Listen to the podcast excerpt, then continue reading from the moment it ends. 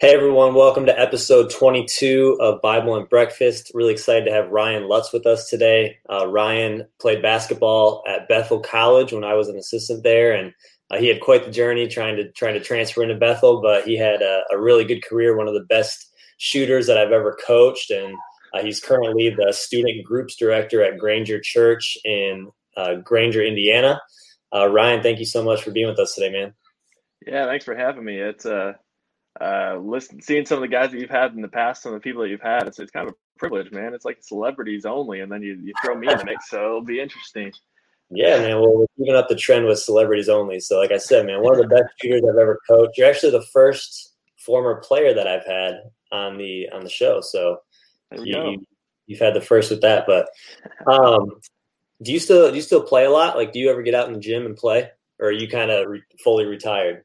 Uh, I I took a little time off. Uh, then uh, played played a little bit of pickup, a little one on one with my with my brother Drew. Uh, but I'm trying to get back, to get into like men's leagues and whatnot. But I'm just afraid I'm going to get a little too competitive, or that I lost my touch and I'm just going to get put put in my place. So I don't know. I'm a little nervous to hop back into things.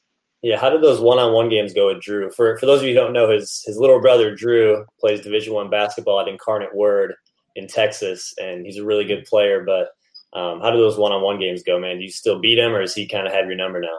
You know, he he's getting a little more. So I, what I used to be able to do is I used to be able to just physically impose on him and uh, just take him uh, maybe some old man post game uh, or just beat him with beat him with my jump shot. But uh, he's getting a little more physical, and so I just go straight mental game. I'll talk a little trash, get in his head, and for some reason I can still figure out how to get in his head. So they tend like to go a little better for me than I anticipated, but uh, I'm just hoping there's not another quarantine, so he's not stranded at home for, for another few months. We'd have to play a little more.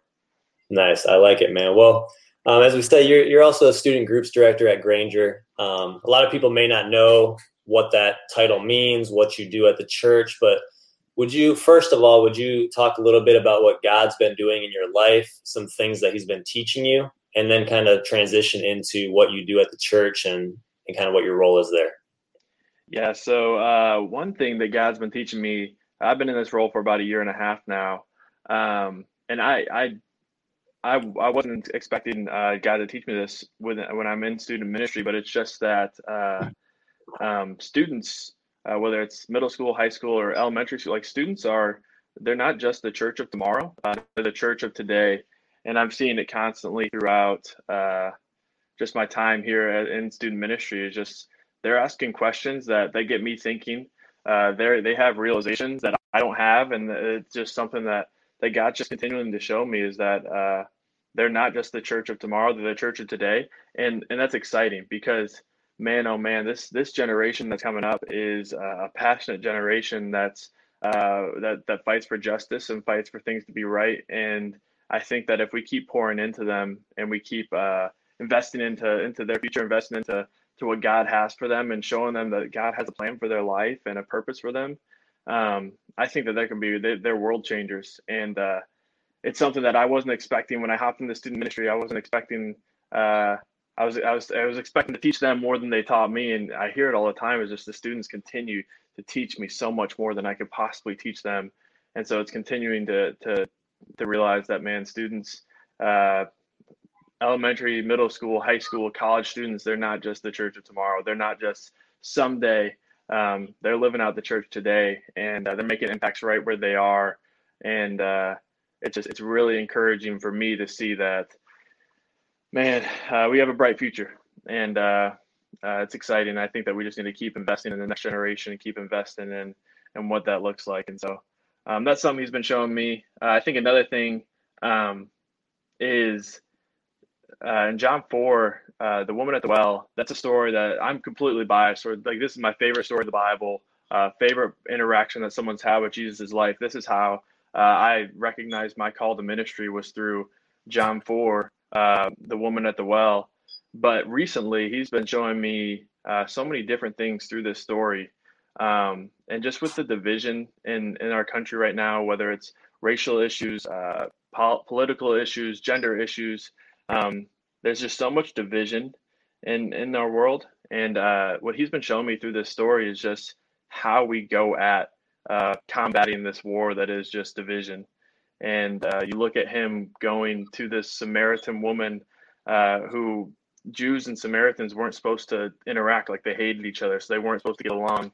Um, and Jesus being a traveling rabbi, a, a, Jewish man, like that's just that's a no. Uh, to go talk to a Samaritan, for one, just a Samaritan, then a Samaritan woman, like that's two no's. It's two strikes against you. You shouldn't be doing that, um, according to their to their culture, according to their society.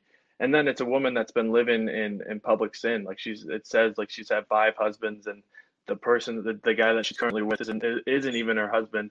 Um, and so that's just three strikes of like Jesus isn't supposed to be interacting with this woman. There's supposed to be division between them. He's supposed to be higher up than she is, but he goes to her uh, at, at the well in the middle of the day, the hottest part of the day, when she thought no one else would be there. And he just poured life into her and gave her a whole new purpose, uh, a whole new confidence to where she could go back into the town and tell the people that are embarrassed to be seen with her that she's found the Messiah and uh, gather them all and they, they all interact with Jesus. And I just think that's a perfect example of how we combat division. Um, we just go right at it, meet people where they are, uh, people that have different views than us, different backgrounds than us, different opinions than us. Um, go where they are and just uh, find unity in Jesus Christ because that's why he came here, is to unite and bring us to heaven. And so um, I think that's one thing that's just been, been sticking out to me is uh, and how do we combat division? Because it seems like it's overwhelming and there's just no hope.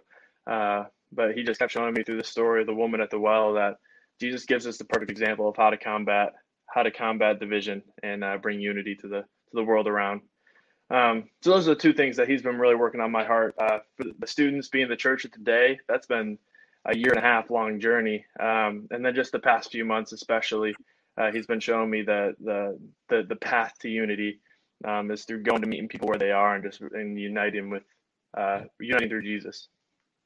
Yeah, I love that, man. It's so cool. Kind of along those same lines, you know, one thing that God's really been showing me and teaching me throughout this time with all the division is, you know, in, in that passage when he's talking about you who don't have any sin, you know, throw the first stone. It, it, you know, you be the you be the one. If if, and I think that's been really convicting to me too, because so many times we want to kind of judge or think we're better than somebody or think that you know something's should be going differently than it is and when we, when we really examine our own hearts and our own minds you know oftentimes we're, we're guilty of those same sins that that we are judging others by. And so i think it's awesome to have people like you who are impacting students um, because i know that's such a crucial age for for kids to to grow and and seek jesus and do the right thing. So man awesome awesome work with that. It's really good hearing. And kind of to to piggyback on that, you know, you're when I first met you at Bethel, I think the two things that were very obvious about you were that you had a passion and a desire for the game of basketball, but you also had a passion and a, a desire for God and the gospel. Why do you think God put those desires in your heart? Like, how do you feel like those two things have impacted your life and allowed you to do what you do? Yeah, I think that uh, basketball and following Jesus for me at least, they kind of go hand in hand. Uh, growing up, I've just seen, uh, I've gotten to experience and have relationship with people that I probably wouldn't have been able to have relationships with if I wasn't playing basketball with them. Um, and we just got to unite through that. And you look at at Jesus's life and his walk, and you just look at his twelve disciples. His twelve disciples wouldn't have been united uh, if it weren't for Jesus. And so I think that uh, in that matter, like just the uni- uniting of diverse people and diverse backgrounds, uh, basketball and Christianity should bring that. Um, so I think that's one thing. Uh, I also think that there's just a commitment to uh, excellence and bringing your best, uh, not necessarily being perfect, uh, because when we look at basketball, shooting 45% from three is a great shooter, um, but that's missing more than you're making. And so, uh, and you look at Christianity, and we like we were just talking, like all of sin and falling short of the glory of God. Uh, and so I think there's a commitment to excellence, not perfection. And uh, by that, it's just like giving giving God your all. You see, you hear Jesus say like, "Give to Caesar what Caesar's, but give to God what is God's." And um, so I think there's a commitment to excellence of just giving your all, giving everything you have, committing something to um, not being perfect, but just giving it all you have, uh, whether it's through basketball or Christianity. And I just think there's so much connections. Um, you talked to Mike Life on the last podcast, and he shared so much with me just about uh, with me and, and my teammates just about like the connections of, of of your faith and and and basketball. And I think there's just so much more than I can even comprehend right now of just um, and I'm seeing it as I'm working in the church right now, just looking back and just like, man, if it weren't for basketball, I'd probably I'd probably be completely new to this type of stuff. And so um, I think there's a lot of connections. I also think it's a great way to just um, unite people at a common goal and and and get to know people. Uh, like I said earlier, that you just wouldn't that you wouldn't necessarily get to know.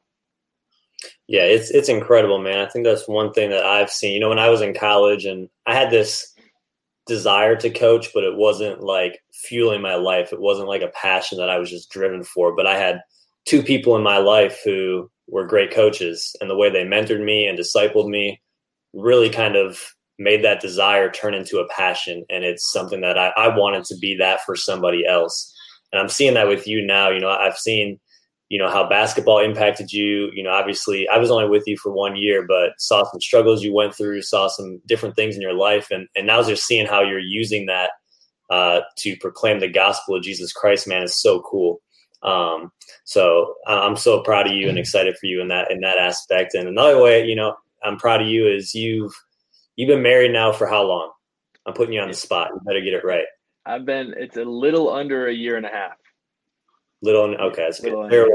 It's a safe answer. Safe answer. but I want to ask you a little bit. What in that time you've been married? What kind of things are you learning about you know God through marriage? What what has your wife helped you grow with, learn with?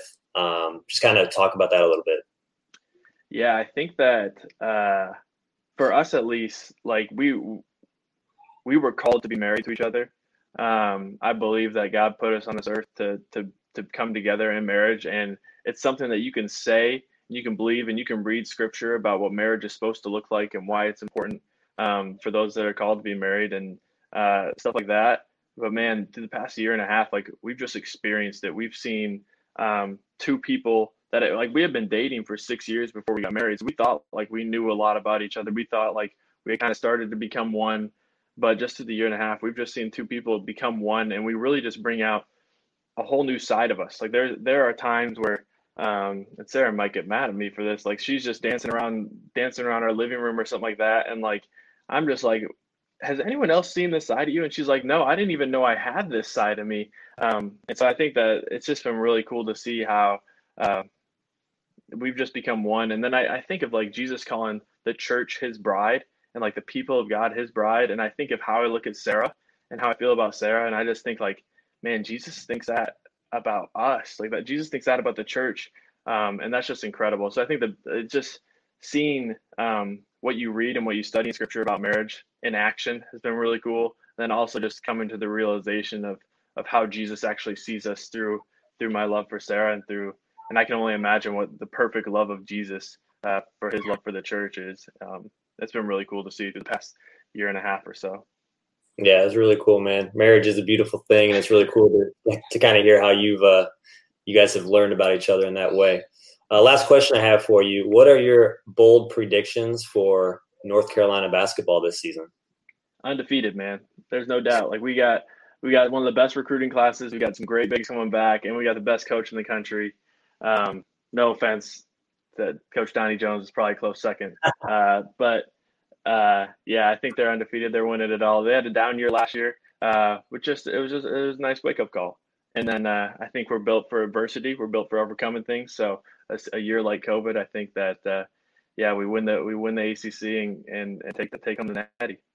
Wow. Well, that is definitely a bold prediction. So uh, I, was, I was kind of expecting that that positive response from you, but you know, undefeated that was that was more than I thought. So hey, anything though will probably be better than last season, right? hey, so, learning year, learning year. For sure. Well, Ryan, thank you so much for uh, taking time to be with me this morning and and talking through your faith and basketball. It was fun to catch up, and I uh, really look forward to uh, putting this out there for everyone to hear. Yeah, absolutely, man. Thanks for having me. It's been fun.